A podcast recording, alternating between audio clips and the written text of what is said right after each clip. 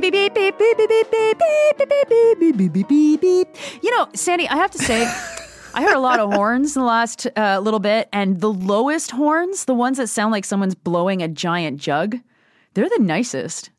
Um, that's that is uh, a weird opinion to share on the top of the show. But I mean, what is there like a state of emergency in your city or something? No, there, there's not a state of emergency in my city because my city, um, I guess Then what are you complaining for? It's just Ottawa.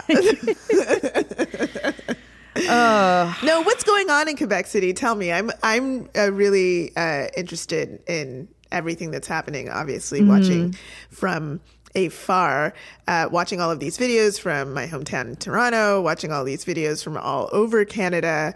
Uh, what's Quebec City been like? I don't actually think I've seen any video or anything like that of Quebec City.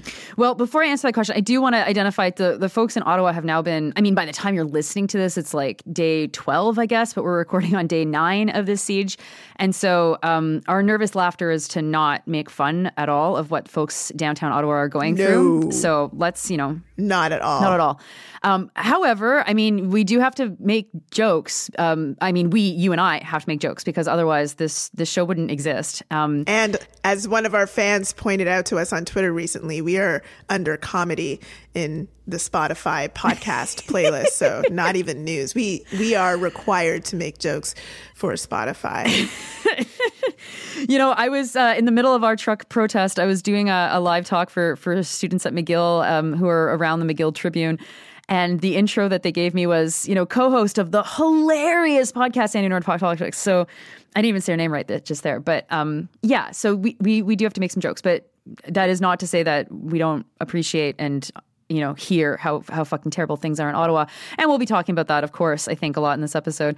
Um, so Quebec City, uh, we had this very weird situation where um, the truck convoy, which is not the first time uh, the anti-mask or the pro-COVID folks have done something like this. Like they have had a couple of car protests in the past two years.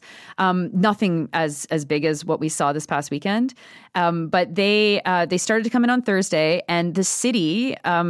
They were like, yeah, so carnival starts on Saturday and fuck you guys. And so they just parked the, you know, big heavy water trucks all around the downtown, blocking access from the protest site to the main site of carnival. So like Bonhomme's Palace. and um, and it's ridiculous because literally between the protest and Bonhomme's car, uh, palace is maybe 50 meters, maybe probably less than that, and just three heavy trucks. And they were like, "You're not fucking, you know, you're not messing with Carnival." And I was there today, and aside from hearing the trucks, um, but barely because Carnival's so loud and has its own fucking noise uh, they they pulled it off. The city was like, we're not fucking going to be intimidated, and they organized properly and they managed the traffic. And the and the convoy left today uh, after they were all ticketed and saying, you know, you've got a notice of you must leave by tonight. And uh, they're coming back in two weeks, which is kind of great because it gives us uh, some time to organize for their return. But um, you know, on one hand, it, I mean, it was it was infernal. Like I live as close as you can live to one of these things and it was absolutely infernal and it was making everybody lose their minds and pets and all this kind of stuff no one likes it um, on the other hand i mean it was a real popular showing of a, of a kind of spirit that um, we have not seen during this pandemic. I mean, I mean, aside from the politics, it really had a festival vibe, and you could see that. You know, as we said last week, mass catharsis. That was really the the feeling. And so people were like high fiving all over the, the street with each other, and and the smile. Every one of them had the fucking goofiest, biggest smile on their faces. It was it was very surreal and when you when for me like the way that i and like my family was only able to deal with it was like just to let it roll off of us because you could just get so angry by the by the horns. Um, but you can see that there's there is a spirit driving people to be here that is far more nuanced i think than the way that it's being talked about online um, and I say that not to like justify why they're doing it or to say it was good, but just to help us kind of talk about this and understand this so that we can develop the kind of response necessary to um, to under to meet, I guess, this kind of protest where it's at. Because at the end of the day, and I said this last week, I mean, I personally don't think that one of the things the left should be doing is to try and prohibit this kind of activity because people No. have the right to gather, people have the right to protest. And then the question is, how do we respond to these situations? Not how do we try to ban hate symbols? Thank you, federal NDP. Yeah, and I know that like some people will have, will hear Nora saying that and respond with, "But this isn't a protest," because I've seen a lot of uh, discourse online about the rhetoric that's being used, which is, you know, uh, that is a debate that can be had perhaps at some point. To me, what's really important for us to recognize is any institutional measures that are put in place now to try to hinder or stop uh, what is going on right now in Ottawa and across Canada will not actually hinder or stop what is No. going on, but it will be used in the future to hinder and stop the people who are always hindered and stopped. Black folks and Indigenous folks, um, and uh, all of the protests and movements that truly critically challenge the white supremacist state, the capitalist state, so on whatever measures that we call for and put in place right now that isn't going to stop what's happening will be used in future against those people. So please, whether you think it should be called a protest or not, just keep that in mind because any cursory read of history anywhere will tell you that that's true. But before we get into it all, because there's so much to get into. oh my God, there's so much. I was like why don't we? dying for this episode. I know, I know. Why don't we thank the folks and then let's tell the people what's happening on Wednesday of this week and then let's get into it. Okay. Oh my God. Wow. Okay. Uh, so this week, thank you so, so much. We had a lot of response to the last episode that we did, and uh, some of that response was financial donations. And so thank you so super much to Angela, Elizabeth, Ella Jane, Alexandra, Michael, Josie, Ian Charles, a different Elizabeth, Alicia, Ryan, Lily, Stefan, and Eric. Thank you all so much. And to everybody who shared and commented and disagreed in some cases or totally agreed in other cases. We appreciate all of you. We appreciate that engagement. It's so important. Yes, we do. So, in fact, we appreciate that engagement so much. Nora and I were talking this week. We were talking this week. We were looking at the discourse. We were seeing some of the back and forth. Do we have a counter protest? Do we not? What? How do we respond to this? What should we do? And we were like. Uh, should we just have like a live organizing meeting? Should we just like get people together and um, give the experience of what it would be like to try to figure some of this stuff out? And then we thought maybe we would do a live show that would serve as this show. And then we thought, no, we have so much to say that we can't not do this show as well. So we're going to have a live session of some kind on Wednesday at 5:30 PST, 8:30 EST. For all the other STs, figure out yourselves in between or around. I can't do that much math. and you can join us, and we're, we're going to have an interactive conversation uh, so that you can all be a part of this discussion because I think what is really critical at moments like these when there is so much disagreement and there is so much confusion what's really critical is just having it out having the conversation having the argument so that you figure out where you should land. And even if you're not landing exactly where everyone else around you is landing, at least you know, at least you can discern or distill down your arguments about why your strategy, your tactic, your response um, makes sense to you and why someone else's tactic or strategy or response makes sense to them. We don't all have to be on the same page, but I do think we all have to be in communication with each other. And there's a lot here to figure out. And, um, you know, some of it, I just don't want us to get lost in um, the traps uh, that are very easy to get lost in with something like this. Totally.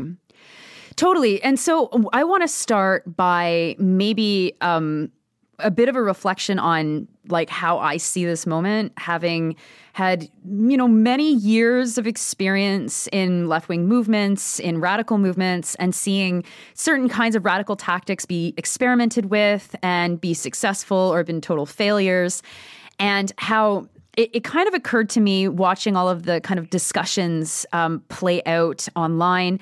And I'm talking, you know, not actually all about Ottawa. I'm talking about a lot of how people in general have intervened. But obviously, Ottawa looms the largest because it has the biggest problem right now. There's really no question. Although by the time you're listening, I fucking hope the city of Ottawa has found a fucking tow truck for you folks.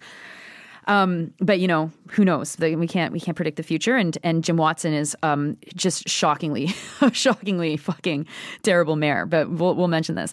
But it occurred to me, and Sandy, I'd love to hear what you think about this as well. But that the debates that we were having in the 2000s around radical tactics that were very divisive, that were difficult debates, that people usually oriented themselves on one side or another, this kind of thing. Like, you know, I'm, I'm more in favor of this kind of tactic or that kind of tactic that there hasn't been the practice of continuing those kinds of debates. And so we are in a moment where there's a huge chunk of activists who've never had to go through the ringer of the difficulty of having a debate around something like diversity of tactics, which that might mean something to you. And that actually might mean nothing to you. Yeah. if it means nothing to you, then definitely pay attention.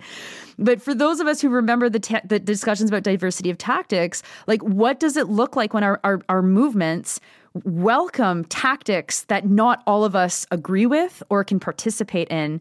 And is there a place for them or should they be condemned? And I, I've just been, I feel like I've been plunged back, right back into 2010 or 2009, watching a lot of the debates. And it is so interesting. It's so fascinating. Yeah, um, I think you're on to something there for sure. Uh, I've seen um, I think you know just to to make it clear, the example that you're giving of this uh, one thing to to be concerned about. Like I have seen some of the calls to do a counter protest, and the responses that a counter protest um, should not be held because it is unsafe and can make people uh, even more unsafe than they already are. And that discussion uh, seems to have, uh, for some people, led to complete demobilization. And that discussion should not end at like just a disagreement and then everybody, nobody can do anything. That's certainly not, um, you know, in the history of how these types of arguments happening in the 2010s and also in the early aughts. And I want to be clear when I say complete demobilization, I I don't mean that people aren't doing some uh, organizing stuff like that you might be supporting one another through mutual aid and whatever. I am talking about like um, mobilization, like getting out into the streets and facing these folks. It is that has been demobilized as a result of some of these discussions. What I want to explain about what those discussions look like in the past was that there is always uh, an acknowledgement that protest is unsafe. One, generally, protest is unsafe. Number two, that we try to make protest as safe as possible through our organizing uh, of the protest for as many people as possible. And we also recognize that when when the protest or certain parts of the protest become more unsafe, we deliver that information to as many people as possible, and people have the opportunity to make a choice of whether or not they stay and whether or not they go. We used to have actually, you know, like this you know, red light, uh, green light kind of method of denoting. Um, what type of protest it was, like what period of the protest we were in, so that people would, you know, whether they were identified themselves as someone who could be at the green part of part of a rally or the red part of an occupation of a highway or something like that. Um, people would know uh, what was coming up. Oh, we're heading into a red part of this of this uh, demonstration, and they could leave. The danger in not having anything at all as a result of safety It's further um, issues with safety down the road because the whole thing, this whole thing, of course, this whole thing is a test. It's a test. And whether or not the people who have organized these mobilizations meant it to be a test or not, it is a test. The people who have organized these mobilizations are not the same as all of the people who are attending them. The people who have organized them, I believe, know very clearly what they are doing and are very much attached to white supremacist movements and alt right sensibilities and so on. That, what is happening right now, with no counter protest, sets the stage for the next time this happens. If people know that there will be no politician response, no effective politician response, no effective uh, response from community, and certainly the police aren't doing anything, what does the next one look like? you have to think. And I mean, if we truly believe, and I do, and people who listen to this podcast should, if we truly believe we are entering into a new period of, or are in a new period of fascist organizing, there must be response to fascist organizing. For all of us who like read those history books and t- talked to you know the common question in our classrooms how did all of those people let this shit happen? Like this is what it looks like. There has to be some sort of response. So have those debates about people feeling a, a sense of um, of threat to their safety and then talk about how you're going to mitigate that, how you're going to protect those people, and what at what point you say, okay, well this like how how are we going to shift and organize as ourselves as best as possible so that there is a fucking response and we do the best that we can to keep people safe in this let's be real unsafe world. Yeah, I have been thinking a lot of how liberalism has just so successfully framed this discussion. I think actually the two biggest influences on this discussion is liberalism. And and I mean liberalism impacting all of us like far left activists and socialists and communists and anarchists and also obviously social democrats uh, and liberals like big L liberals um, or even you know progressive conservatives who are like not happy with what's happening. But liberalism is infecting all of us. And the other big force that's infecting all of us is social media. And so I'll talk about liberalism first because I'm I'm very curious to, to hear what you think about this as well Sandy. But you know, when when when Jim Watson, who I mean, he just exposed himself as like the the probably the the least talented, least qualified fucking guy for his job in the entire city of Ottawa. He's the mayor. Um, he has has demonstrated that he's got no capacity to do fucking anything, right? Like, I mean, Quebec City, the mayor had no problem towing tow trucks or towing cars, co- towing trucks, towing these guys to get out of our city and saying you're not fucking welcome and we're going to do everything possible to get you the fuck out of here. And they did. I don't think that my mayor is any fucking less racist than the mayor of Ottawa. I think that there is just a total systems failure. And at the same time, aiding that failure is this obsession with talking about how dangerous these guys are. And it's like, they're dangerous. But like Sandy, what is the strategic purpose of insisting that these guys are out to murder people, which I've seen a lot of um, on in the last week, and I've been very concerned about it because I think that when we're when like again, when we look at the way that liberalism makes us think of safety and community and all this stuff it it automatically boils it down to the individual who is unsafe. I am personally unsafe for all of these reasons. And all of a sudden you're like whoa okay yeah that person's violent and you're unsafe and all this stuff.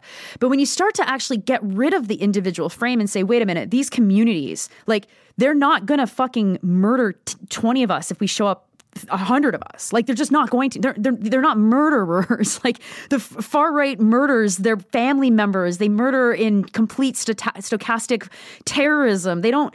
They don't. They don't carry out violence in the way that I saw Jim Watson talking about it, because he was like, "Well, if we intervene, they'll become more violent." Right? He was saying this uh, to the news on January thirty first, and it was like, this is exactly the line that, that a liberal would use because it justifies the complete inaction. Because these guys are so scary that any provocation will justify their use of violence. Like this is the this is the the the logic behind this, and so I don't expect liberals to like. I, I mean, I expect liberals to to use that kind of language, but I was very disappointed to see how many like left wing people. That was the thing that I think the biggest criticism that I saw, like that I personally received last week, was like, how dare you downplay the violence? And it's like, what purpose does upplaying the violence do? Like you, you don't keep someone safe by saying that guy's gonna fu- gonna kill you or that guy's gonna bash your head in. That doesn't keep someone safe.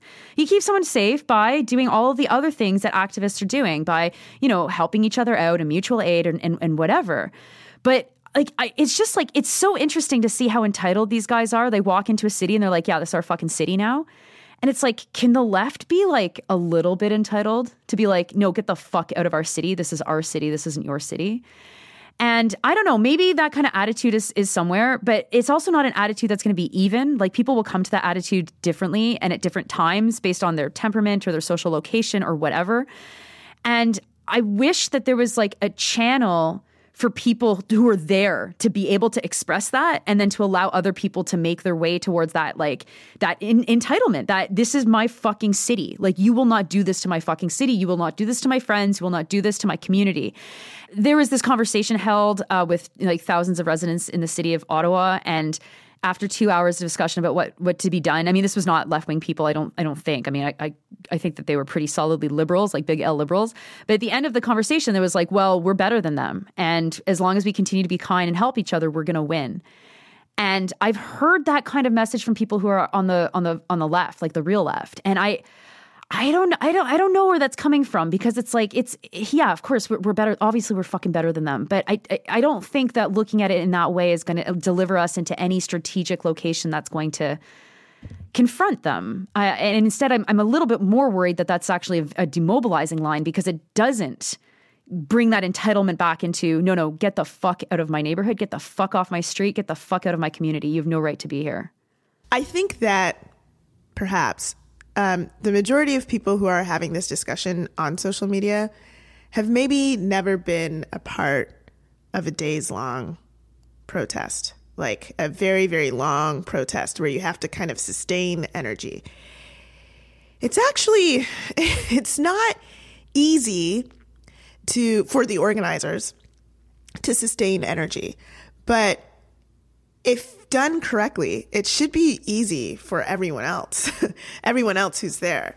I, if you have never been a part of a protest, if you've never been a part of like an, a large occupation or something like this, like I need to explain to you what it feels like because I've seen both with this situation and also with the um, now that it's been a year and some since January 6th, there's been a whole bunch of retrospectives of like, what really happened there? What were these people thinking? Blah, blah, blah. And trying to understand. And I, I've listened to so many, um, like, documentaries or radio documentaries and, and read some um, news analysis, and none of it really quite gets it. I don't think. Um, and I think that's just because of the um, lack of experience of the people who are doing the question asking. Oh, like journalists don't get protest. yeah, journalists don't understand protest. Nora, do you remember the like the first time you felt like fucking elated at a rally or elated at some sort of protest? Yes. Yes. Definitely. Did you know what was going on? Did were you planning it? Did were you just like uh, I'm making the decision to put my my foot in front of my last foot and moving towards wherever you were moving toward? Like, did you know what was going on? no. Um, uh, I guess I mean I was involved with anti-war um, stuff when I was really really young, and no, I didn't I didn't really get what was going on because I wasn't an organizer. Um, but I do this one moment of like pure elation that I that I recall very clearly where I was an organizer and you probably were in the crowd. I don't know where you would have been, so I don't know if you would have been near me. But in 2008, there was a day of action. It was one of the biggest day of actions that we were able to organize in Toronto with with the student movement, and it was the day after Obama had been elected. And so it just felt like mm-hmm. this really electric moment of holy fuck, like that was possible, is possible, it just happened. And do you remember how the students in the crowd charged towards the gates at Queen's Park? I do. I do. So I remember, and I, I, was crushed against the gates. And again, I was an organizer. So I was like, I mean, I was just like, fuck, it, it's working. Oh my God. It also was like a very warm day. So it was a November day, but for some reason it was 18 degrees. Well, for some reason, cl- global warming, it was 18 degrees. And so it was this beautifully warm day. And I was being crushed against the grills. And there were all of these like young women, like probably 17 and 18 years old, looking like they were from a fucking beauty catalog or something. I mean, look, I don't even know how to fucking talk about people like I'm in the 1950s. And they were chanting like like let us in to Queen's Park. And I I actually thought I'm like, whoa, they're actually gonna go in. Like, holy fuck. And I think they were from like York, and I knew the organizers up at York were doing really broad based organizing. And so, yeah, I like they were not organizers, and they were so ready to storm Parliament, it, I storm the Legislative Assembly. And I was like, holy fuck. Like this is amazing. Look look at this. Look at them and look at what we're doing and look at the power that they feel that they have. Yeah, that's I mean, that's how it works, man. Like I Fuck, I remember I remember um, some of my first rallies after first being introduced to like what organizing really looked like. And I remember attending uh, in what 2004, maybe 2005, uh, some sort of education coalition meeting, and there were what like I don't know, 10 people in the room, and they were talking about this big rally they were going to have the next week, and I was like, y'all can't have a big rally. There's only 10 of you here.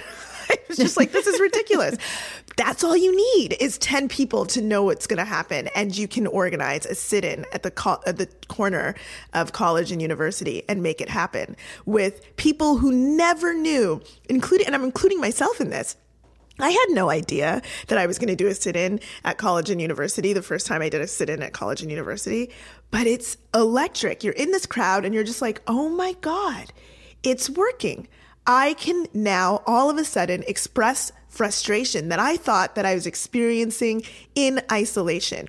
Now, like, think about that. That is something that we should all understand on the left, right? Collectivity. Yeah. Versus isolation. It's like the difference between liberalism and fighting against a, uh, a state that wants to make us all feel alone you come together with people and all of a sudden for the first time for many of these people who are in these crowds absolutely it's going to be their first time they're thinking wow i can i am not experiencing this frustration alone there are other people out here who are experiencing this frustration i thought that maybe i would come here and just try a thing. But look, look at how intense everybody is. We could maybe actually do something. The first time that you're in a crowd like that and you realize that you're all together on something, whether it's ending tuition fees, getting rid of student debt, stopping anti-black racism, defunding the police, or whatever, you know, like what is this? Uh, what are they calling for? The dissolution of parliament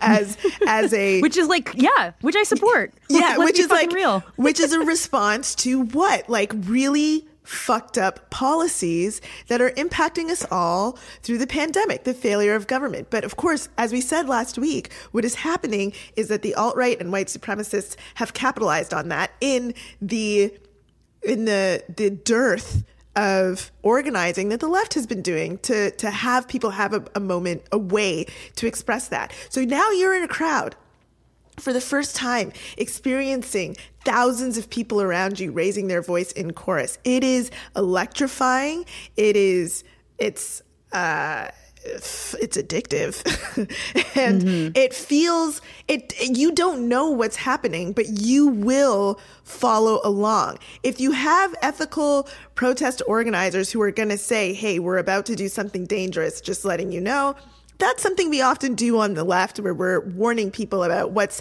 happening next so that they can make decisions for themselves.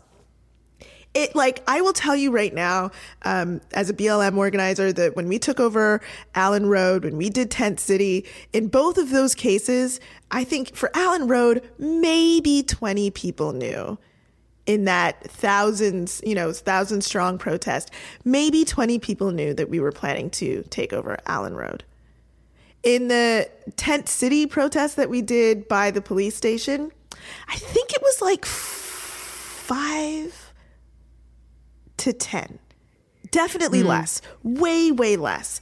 And to sustain it, and we sustained it for over two weeks. to sustain it for over two weeks, we just didn't need that many people. We you don't need that many people. People the feeling that you feel of we can do something to shift how we are experiencing the world and the injustice that we're feeling and when you're when you're experiencing that uh, amongst a collective of people, those people aren't necessarily making the decisions about what happens next. They are a part of a groundswell of a movement, a mobilization. And it is those people who you are mostly talking about when you're referencing murderers like Nora just spoke about. Like and we have to think about that. And when we're talking about these people as awful and dangerous and terrible, they these are opportunities for these people to become that as the organizers of, of these things are going to be in direct communication with those people and giving them like oh hey you think this is cool? Let me tell you about what we're doing about this problem. Have you known that this problem is actually the fault of these people? Now that you understand that this is th- like what we're doing here bringing down parliament blaming you know whatever we're going to blame um, on this particular issue. Let me tell you about that mm. particular issue. And if we don't interrupt that, if we don't interrupt that, we have a serious problem on our hands. We should have been the ones doing it. Sorry. Well, and this this is it, right? Every single day that it goes on in any part of this country is an extra day of education, access, and uh, I mean brainwashing, frankly, of these far right ideals. And it, again, it is that community building that everyone is seeking out that is so desperately needed right now. And so, I mean, I guess the real question is like, what is what is safety and what is danger? And what harm is caused when, let's say, an, an event is not well organized? Like, if a bunch of white guys go put themselves in front of a truck and start yelling at the truck drivers, I don't I don't see the harm in that other than potentially to themselves. And I've seen a lot of like things being collapsed and this is where the social media side of things really kicks in. It's a huge problem.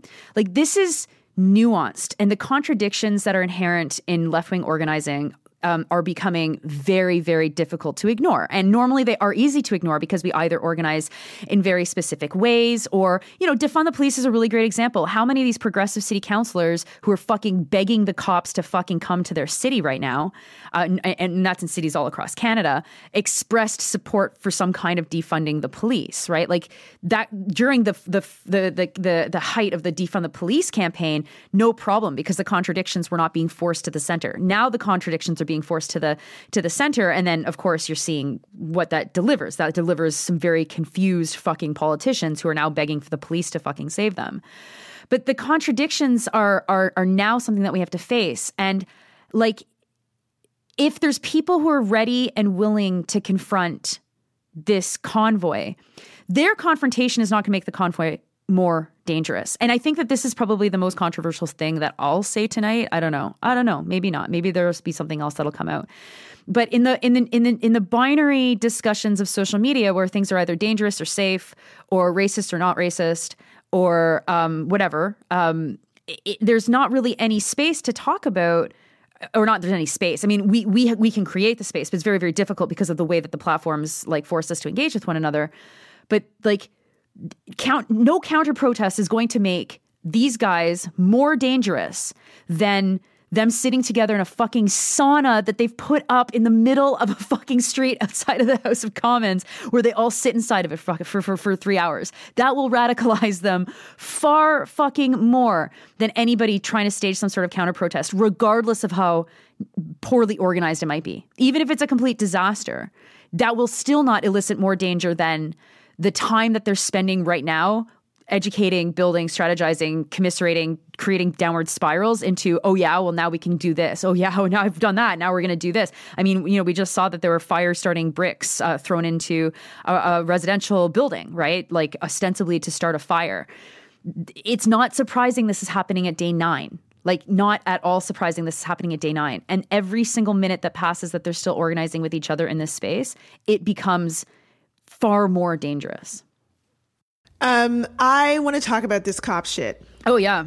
Uh, I like how quickly, how quickly, how quickly we devolve into, oh my God, throw the cops at them. I have seen folks who are, you know, on the left who have been supportive of defund movements, supportive of e- abolitionist um, approaches to safety online, really get stuck here and not know what to do and what to call for. And are some are making the comparisons between uh, what has happened to uh, black organizers in the city of Ottawa, uh, the Black Diaspora Coalition, most notably, um, uh, who were there was like 12 arrests at one of their protests in 2020. Um, and of course, not nearly the same sort of response here. And of course, Chief Peter Sloly, the police chief in Ottawa, has said there may not be a police solution Yeah, to this, which is you're just right. like, you know, many of you retweeted that. It's like, obviously, there is never a police solution. To, to these sorts of things. It's like, okay, now you can see, like, the police are about a facade of safety and really um, about controlling particular communities don't just fall back on police. Whenever you get the inclination that it like this is the police and it's the police's fault and we need to or it's the police's role and we need to uh, get the police i don't know to triple their funding so that the next time some trucks roll through ottawa they can do something about it you know th- think deeply always always always when we're told that police are the answer and it seems reasonable it's always, always, always a band aid for something the fuck else that is being failed, that we have been failed as a society with. And it's like, let's think about what that could be in this case. If all the police, if if we had some sort of magical force um, that would move in as though everyone who is on the street right now was black or indigenous, would that stop people from being frustrated about uh, pandemic uh, policies that don't make any sense and needing a way to express that. No, it wouldn't. it just, it wouldn't solve that. Police themselves and their engagements in these sorts of things can be radicalizing tools on their own. Yeah, absolutely they can. I mean, uh, you know, when your when your camp is busted up by the people who live there because you're harassing them and you're making their lives hell, that has a different impact than if your camp is busted up by the cops. Because as much as we are saying that this is a group that is you know, with the cops and working with the cops, and the cops are letting them do whatever they want because they support them, which is definitely true. But what is also true is there's a lot of folks in this crowd who are anti-police. Um, and like when the chief of police is like, "Whoa, we can't get in there because we're like." worried that they'll be violent. He's literally just playing into the narrative of this group being violent to justify police inaction. But it is not as if police action is going to make this go, go away, as, as you said. The funny thing about this moment, um, and and uh, so many people not having experience experiences with similar moments or similar debates in the past, is that there's this there's a, a clear, very natural and normal desire to try and do things perfectly and to do, try and do things the way that they've been, done before, like you know, very well organized, very well thought out, people having legal support and all this kind of stuff. And I, I think that we really need to reflect really hardly on the fact that it is not possible to do things perfectly all the time. And that in a city, in any city, uh, especially in a city of like almost a million people or more than a million people or less than a million people, like my city, uh, there's going to be a lot of different kinds of people doing a lot of different kinds of things. And you see that very clearly. I mean, the, the liberals who are like, whoa, just be nice, we'll be fine, like, you know, just call in the cops for help. They're, they're intervening. Those are interventions in this discussion. Them, I mean, the number of, of big L liberals who I, I saw condemning doing anything to provoke the crowd and even to say it like that, like to provoke the crowd. It's like, no, you're taking back your city. You're not fucking provoking the crowd. Um, I think has very, very disoriented, has been very disorienting, but that is their intervention. Um, and I think on the left, we have to be very careful to not denounce other people's interventions if we're not in agreement with them. Like, let them do their thing. If you're not in agreement with it, you don't have to endorse it. You don't have to tell. In, in fact, you can tell your people to not go. But but I mean, very concerning, uh, you know, uh, approach that I saw a lot of um, in the past week was this like. It's not being organized properly, a counter protest. Therefore, it's been canceled. And that whole discussion created more danger, frankly, for people who were counter protesting and was just so unhelpful. And, you know, I, I, like, I don't want to litigate things that have happened already, but in, in the in the spirit of looking forward, right? Because all of our cities are probably going to have these experiences again, and you know, was again maybe Ottawa is still under under uh, siege by the time this is out. Um, but we have to be very um, I think, generous with allowing people to try things and to make mistakes, uh, recognizing that, you know, no one has. No one has a monopoly on activism, and none of us have all of the answers, and none of us have the best ideas all the time. Even if you know there are definitely groups out there that have better ideas for sure, um, and so we have to find a way to be comfortable with that, with this with a fighting spirit and and i think that this is this is something that we really can learn from the convoy is that there's a fighting spirit of of fucking rage against justin trudeau which is an anger that the left should have a million fucking times of and we have not manifested that anger in anything like we just haven't. Like, of course, there's people fighting back in different ways. We're doing what we can. We're all super tired, and we're you know it's hard or whatever. But the way that they're fighting against something that is not tied to a legislative agenda, so it's not calling for like paid sick days or against this bill or against that bill or for Jason Kenney to fucking stop sucking, which is, I mean, impossible. The guy is like fucking got suck DNA like all over his fucking disgusting body. And Instead, look Yikes. at, I mean, I don't know. I just, I couldn't stop. I was just going in a direction. um, and to instead untie our demands from the legislative uh, agenda of any fucking government, untie our demands from a party, untie our demands from what the fuck politicians are doing, and be like, no, actually, fuck you, Justin Trudeau. You literally have let this number of people die in this country. Uh, and and I think that that's a really important lesson because we're, we're not oriented in that way. Like the, the the bureaucratic left certainly is 100% oriented towards uh, policies, um, and then the rest of the left is either divided between not divided in a you know malicious way, but just separated between um, saving people's lives and, and and service provision and getting people to survive the crisis uh, or um, doing things like climate activism, which is not necessarily responding to an agenda. So that's that's very good. It's a, it's a really good example of like how we can be calling for broader change with a with um, a perspective that goes beyond a legislative cycle or, or a certain party or a certain government. But beyond that, there's not really any project that seeks to capture people's imagination, give them the words and the tools that they need to be able to fight against these things and to fight like hell against them. Like the fact that this fucking convoy is the biggest mass expression of rage in the course of this pandemic because somehow the left has been saddled with well we support the public health measures and therefore we have to do everything we can to to promote them and tell people to follow them it's very fucking bizarre, actually, if you think about it in that way.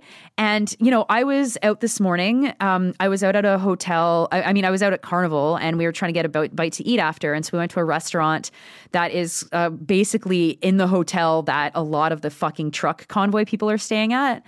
Um, and aside from being able to like boot an American flag pretty fucking far across the lobby of the hotel, which was pretty nice, and you know, like, oh, sorry, I just got fog in my glasses, couldn't see your fucking shitty flag there. Um, there were people eating among us who were in the convoy, and that means they're all double vaxxed, right? And so it's just like how like where is the rage? Where's the outward expression of the rage? Why are we swallowing our rage? I mean i said this last week. Why are we swallowing our rage? Why are we why are we why are we unable to fucking get into the street and be fucking furious outside of something that's related to legislative policy or very specific demands like closing schools or opening schools or whatever? Like we have to we have to remove ourselves from this. And i really really want people to reflect on what that looks like what that could look like for the left because that's going to be something that we actually haven't really seen in a long time in Canada because the left is very reactive to the the, the shocks and the and the movements of politicians and political uh, uh, policy in this country. I really, really love that you talked about um, doing things that may not feel perfect or like that you know we're never going to be perfect uh, before we take some sort of action which is like of course we're not. If if we knew the perfect way to respond to all of these uh, oppressive hegemonic forces then we probably would have done it already and won. And we would be talking to you from um, post-revolution world. You know what i mean?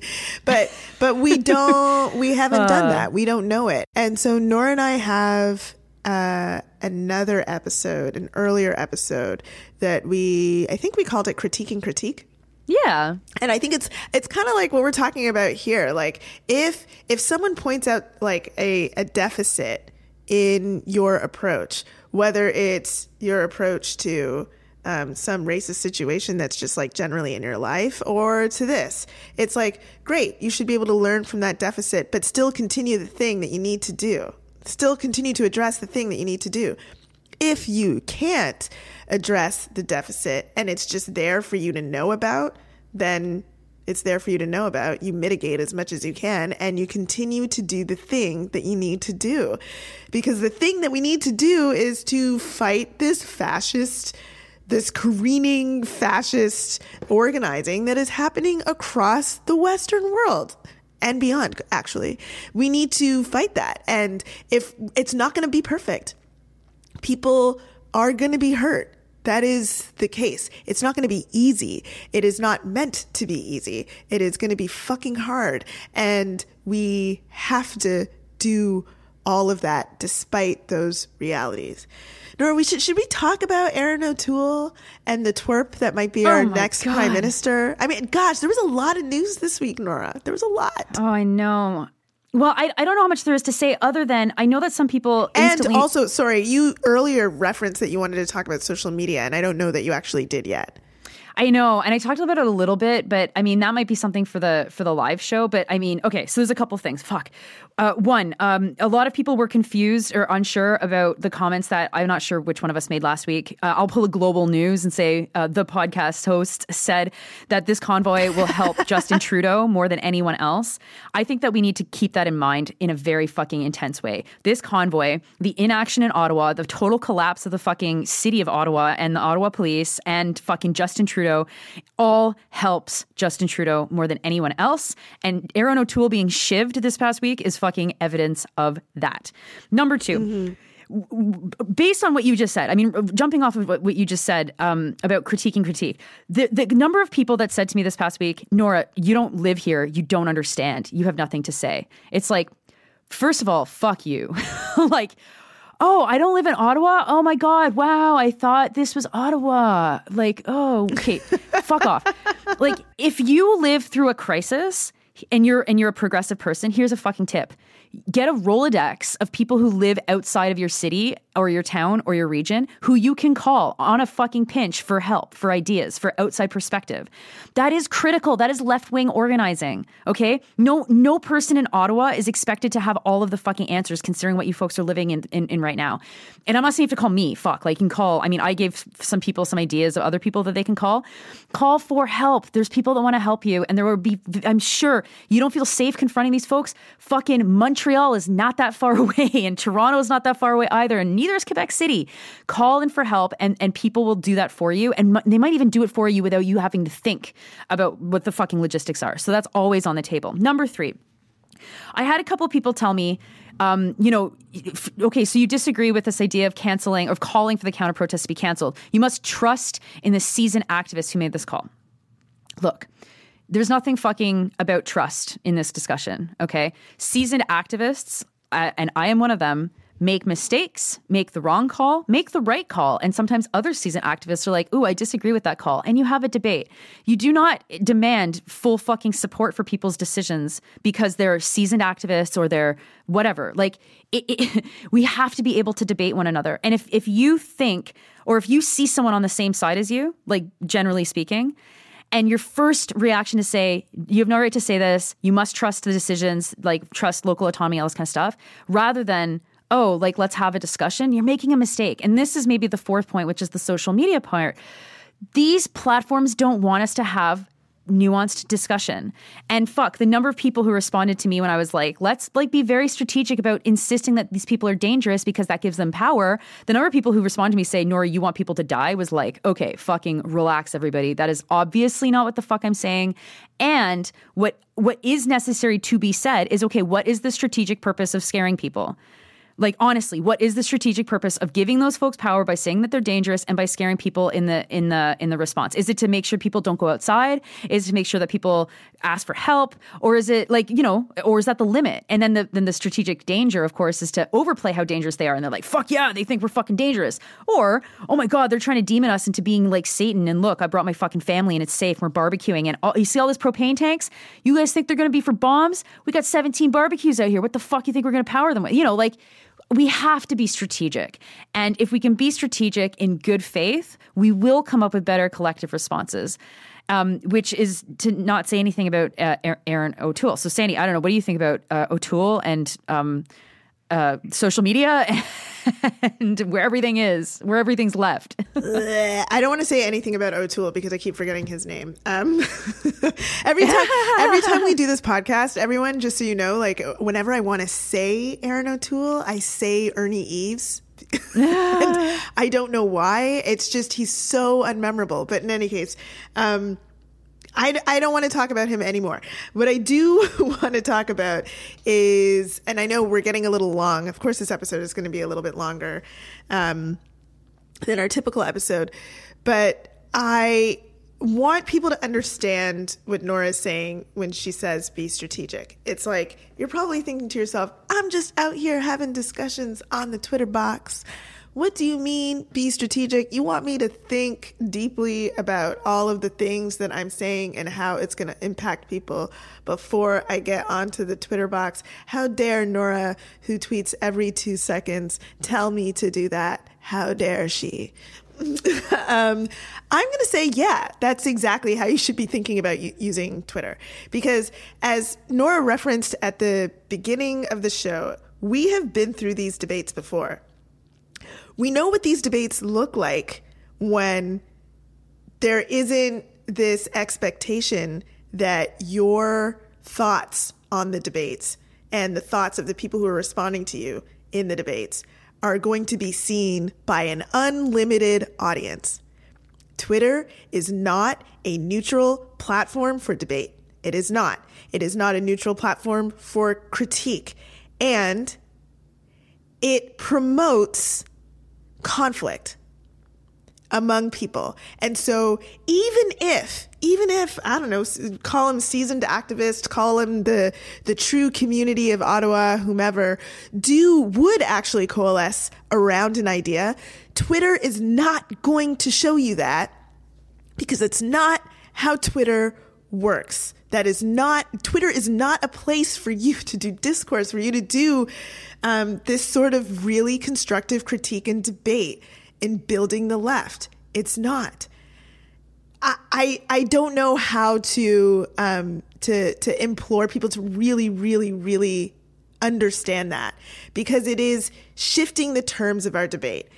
If you know, like the the difference between these debates and experiencing them live at a at, like a at a, a post secondary education institution gym or um, at some community center fucking lobby. You know, like that that experience is so much different than what's happening online right now, where it's like who can say the pithiest thing, the pithiest critique of the, this idea that can be shared a thousand million whatever times. These public discussions are not neutral.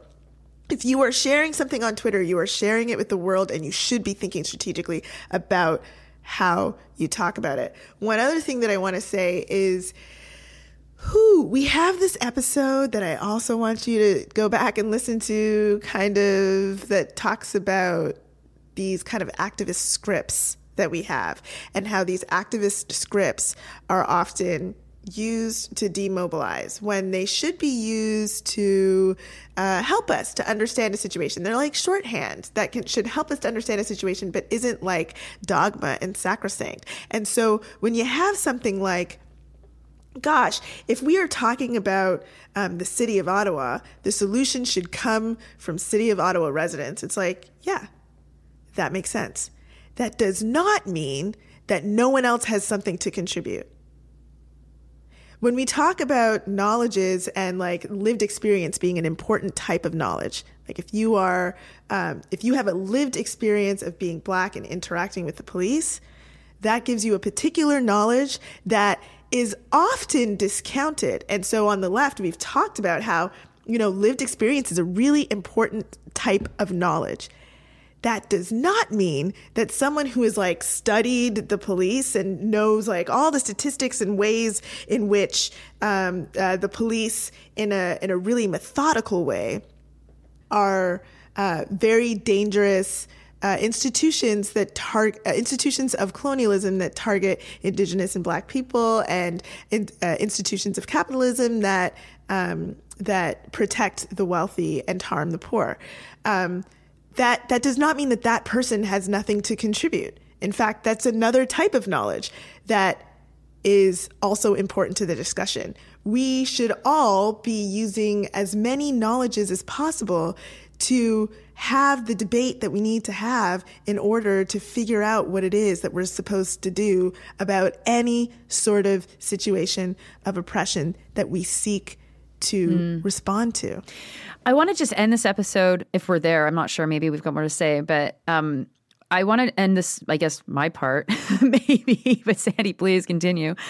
Um, with with mentioning one of the most amazing actions that I was part of, that Sandy was part of, and uh, I I don't know, twenty five thousand other people were part of it, um, and you know I had nothing to do with it. I was just in the crowd, but I've been thinking a lot about safety and um, and a community coming together and doing something that just seemed completely unthinkable. And that was in 2009 when the Tamil community closed the Gardiner Expressway in Toronto. So the Gardiner Expressway in Toronto is a f- major highway. I mean, the Allen Road. Um, and anytime that Sandy talks about the Allen, uh, I mean, Sandy, you don't usually stop to explain what kind of place the Allen really is. I mean, it's called the Allen Road, but it's it's a highway. I'm sorry. I'm the worst. I I am from Toronto, and I accept all of the Toronto hate that might be coming my way from across the country. I apologize. Yeah. So so BLM's uh, taking of the Allen was impressive, um, not just because it was a random road, but because it was the Allen. but the the Gardiner Expressway is uh, even bigger than the Allen, uh, partly because it's a thoroughfare. So um, at this point where the, the, the the protesters took it over, I mean, it was just like a, a highway, like fucking full on a highway, and there were enough people to take this highway over and occupy it for seven or eight hours. Uh, it was amazing. And if you want to talk about a moment where there was like smiles on everyone's faces and people ordering pizza to the fucking highway and a party atmosphere, even though um, what we were talking about was not at all fun, uh, you know, talking about the genocide in Tamil Eelam. And that for me was like just the moment where I realized, like, you know, you get that many people together and you can do anything, mm-hmm. anything. Mm-hmm. And that's not many people. I mean, 25,000 people is a lot of people, but it's it really isn't that many people. I mean, I've been in many protests that have been bigger than that actually since. And that's the kind of numbers that's that's the kind of numbers that that you get only when people are hit are driven to a certain breaking point and you know that was not the first action. That was after i think they had a, a, rally every week of, of massive proportions at queen's park until it culminated into the, in this in may in may 20, uh, 2009 but like if we're going to be serious about getting these fucking convoys out of our cities uh, it's going to take that. It's going to take citizen power in in such a massive number that uh, that the first of all the convoy is no longer fun because they're like oh fuck people don't like us right? They're they're humans. They're gonna see that. They'll sense there's like some tension. Um, and that that too you know you actually make it impossible for for for for trucks or whatever to dig in in that way. And then you of course force your city to take it seriously if they have the capacity to which you know maybe Watson doesn't have the capacity to at all. But that that's what it takes. And the danger the level of danger in that fucking action I mean it's just it's it boggles my mind how we went from the the road below to up the on ramp onto the Gardiner, and no one was injured. And the risk was tremendous, especially for those first people running onto the onto the highway.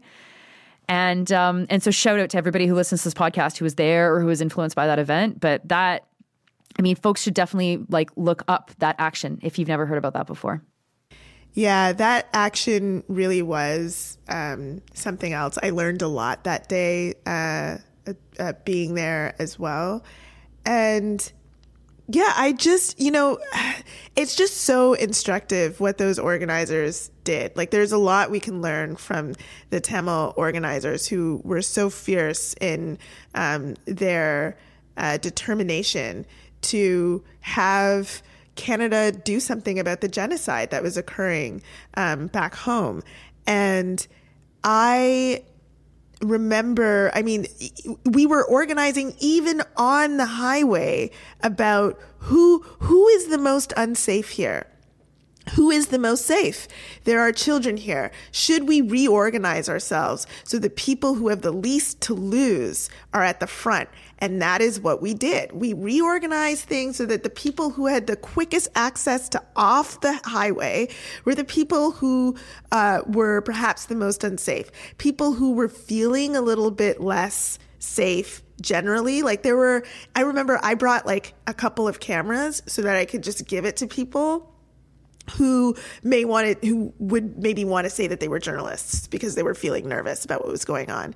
Um, and we, we did, we reorganized it. We had, we had it so that like all of the white supporters were really at the front. And so the arrests that happened that night, uh, many of them were of, uh, of, uh, white organizers who were trying to support.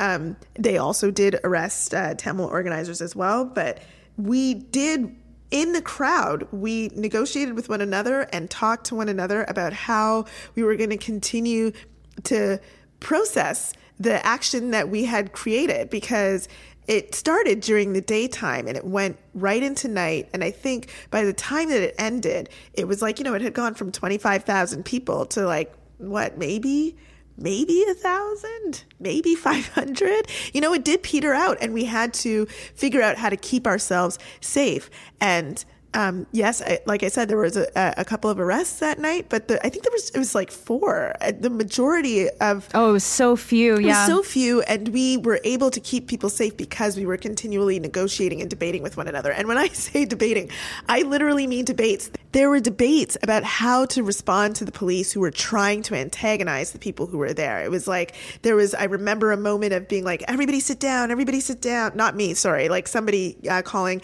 "Everybody sit down" to calm the crowd so that we could have a discussion about what it was that we were going to do next when the police were demanding this or the police were um, uh, intimidating somebody else. It was really, I mean, and that's what it looks like. I mean, that's what the debate should look like. It's not. It's not gotcha statements on Twitter. It can happen in the moment. And I, I've also been seeing one final thing. I know we have to stop. This is like our longest episode ever. And we'll talk more about all of this stuff on, on Wednesday. But I have also been seeing like, hey, folks, you can't just go out there and respond in a counter protest that's not organized. You must meticulously organize it first. It's like, yeah, maybe do what you can with what you've got. If you don't have something meticulously organized, but you got a lot of people who want to show up, have them fucking show up. Just go. Go do what you can and organize on the way. I've told this story so many times. The tent city that we did in front of the police station, it was supposed to be in front of Nathan Phillips Square and it was supposed to last 12 hours. It lasted over two weeks and it was in front of the police station. How? Because we kept organizing once we got there. We had meticulously organized something. It didn't work out because guess what? it never works out. It never fucking works out. You're dealing with crowds of people. Nothing is going to go the way you want it to go. So you got better just do it. It is mm-hmm. important that we organize um, proactively. Absolutely. It is also important that we mobilize reactively. We've got to do both. We've got to do both so that when um, the government is fucking up, we can coalesce the rage that people feel into uh, a left wing understanding of our current situation and we have to react so that when the next time the fascists are like, hey, remember last time? That shit was easy as fuck. Let's start you know, doing something even more intense, even more violent, um, and encouraging the folks who will just follow to do that with us. We've got to do both. And we can. We can. Yeah, and I'm actually one last thing, and maybe you'll jump in with something else after this. But I, I also want to say, like, th- there's a whole episode that we, I don't know, maybe we can do on the fact that the lack of left wing commentary and analysis in the mainstream media is what has delivered this as well.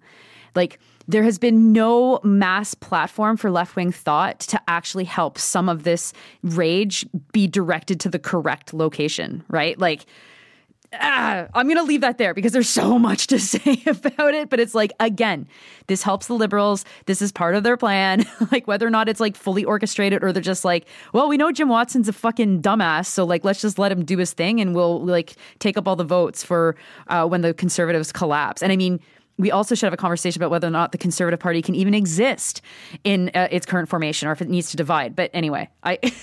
oh my God. There's just too much. But I'm telling you right now, I do not want that twerp to be prime minister. oh, Poilievre? Poil, Yeah. Poil ever? No, no, he won't be. He won't be. I mean, okay, we'll talk about that maybe next week. What? Okay, whatever. Everyone, we will see you on Wednesday. We hope. Stay tuned for all of the details there. Sorry this episode is so long, but it was necessary.